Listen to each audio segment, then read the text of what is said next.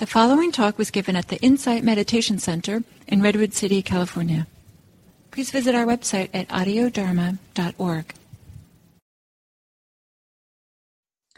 Greetings, greetings, dear friends, global friends.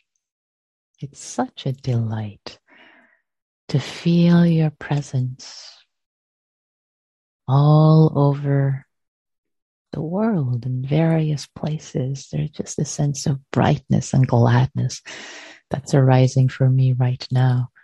Um, feeling, trusting you're here. We're all practicing together. Just, I feel connected to you as if, as if I see you in your, in your homes. We're just all here, connected, connected through this, this invisible thread of goodness and intention coming together, coming together to practice. So beautiful, so beautiful. I'm so touched. Thank you. Yeah. So, so today we continue our fourth day of exploring the refrain of the Satipatthana.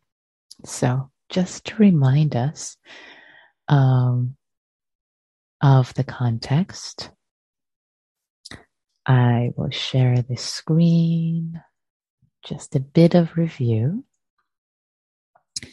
So, the Satipatthana Sutta, the four foundations of mindfulness sutta, which you've been practicing, studying with Gil systematically over the past many weeks and continuing to practice for the next few weeks. So the sutta has four sections. So looking at this, and this is drawn from uh, the book Satipatthana, The Direct Path to Realization by Bhikkhu Analayo. A wonderful book, wonderful book. It's actually, uh, it's, it's his thesis, his, his uh, PhD thesis that he did on, on this um, sutta. So looking, starting from the bottom, structure is there's four parts. There's the body you see on the left side. There's the body. There's six parts, six teachings to it. Feelings, which you practiced with Gil last week, feeling tones or Vedana. There's mind, mind states, often translated as, and then there is the Dhamma. So these are the four foundations, four establishments, four ways to establish awareness through these these ways through these establishments foundations. And each teaching each of these teachings and i trust you can see my cursor each of these many many teachings in these sections go into detailed uh, descriptions as to how to do the description uh, how to do the the contemplation. You know, postures lists the postures, or say corpse in decay as a cemetery contemplation, the stages of decay, the many stages to go through, etc. And at the beginning, there is a definition which I shared at the very first day. I'll touch into it today again.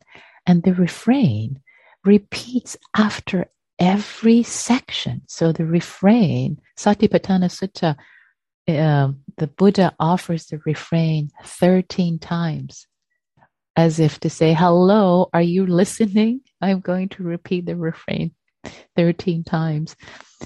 And as I said earlier, I, uh, I thought, oh, refrain, you know, sometimes the suttas are very repetitive. Like, okay, okay, I want to get to the main teaching. Whereas actually, the refrain is so important as we have been exploring today, uh, this, this whole week together. Okay. So, so today we want to focus on the third statement as I read it earlier.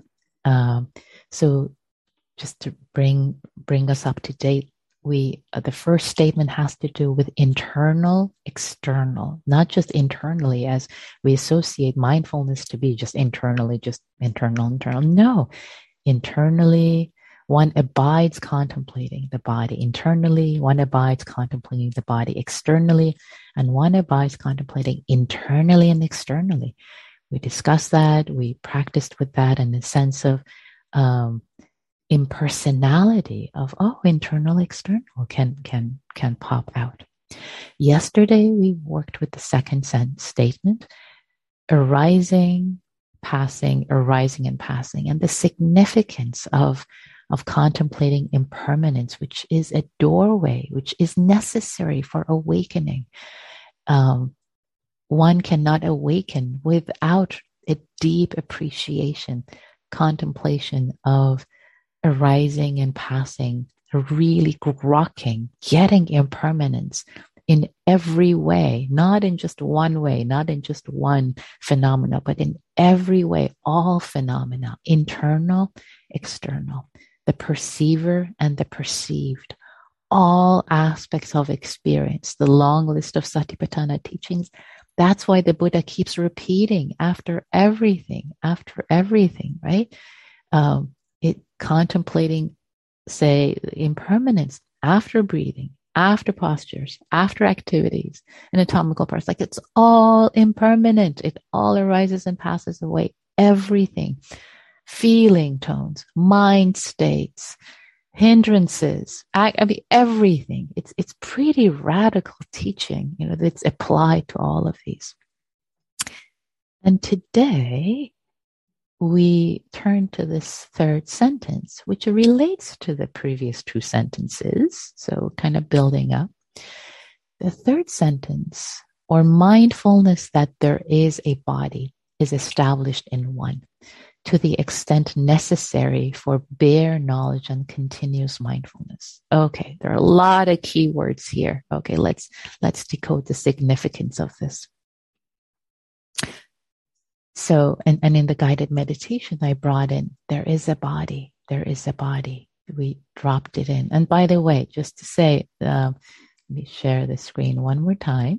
Uh, the the refrain, of course, after this, the feel after the, like this refrain, after feeling tones, it said the contemplation is that there is a feeling tone, not that there is a body. Or after the mind would be uh, uh, uh, contemplate that, there are mind states.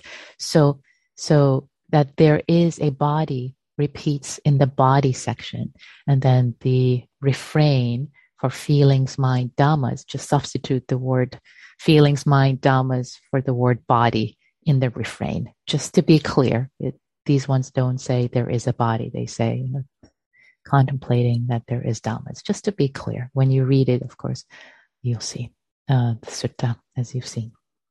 So, so what's the significance of this practice? That there is a X, there is a body, there is dhammas, there is feeling tones.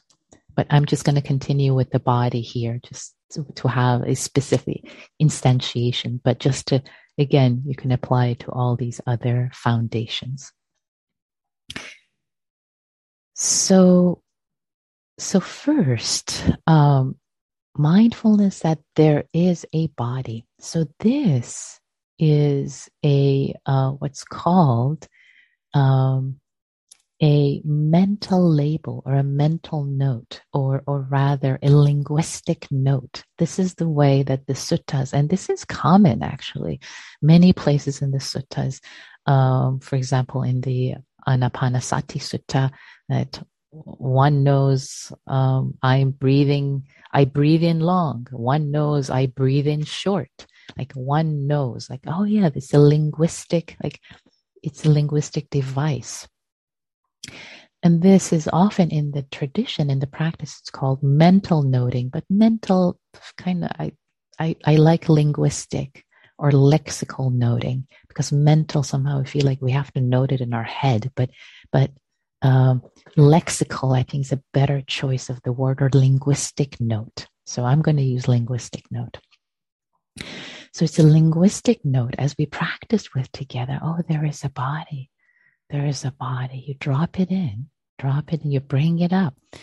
And the idea here is that um, it's um, it's a skillful employment. It, it's a skillful use of verbal knowledge. So the practice doesn't mean that you have to relinquish all verbal knowledge, uh, but actually concepts can be helpful for the sake of knowledge and continued mindfulness, as it says in the rest of the sentence. And in fact, I think what I'll do is that I will put this line in chat so that you can actually see this and follow this, this line of the sutta that we're talking about. Here we go.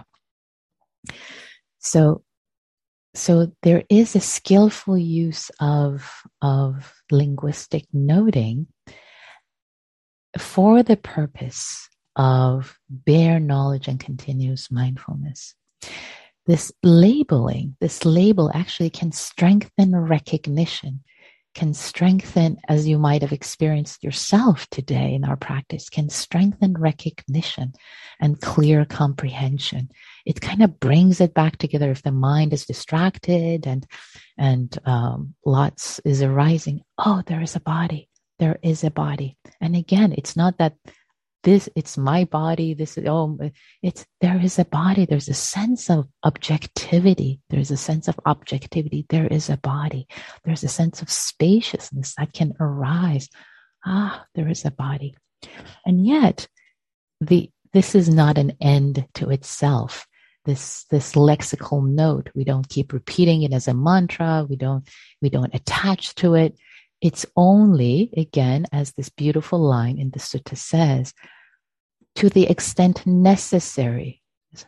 So important, to the extent necessary for bare knowledge and continued mindfulness. Like, ah, yes, here. And you might have noticed it. I hope you did, for at least for a little bit. Like, yeah, there is ease. Like, oh, yeah, there's kind of, it's easier. Oh, yeah, there's a body. I can there's an awareness of it and there's more continu- continuous mindfulness awareness clear knowing when this lexical uh, labeling is used another significance of this and i'll, I'll wrap up uh, quickly um, is that um, yes labeling is not a means to an end uh, it will be let go of when it does establish awareness.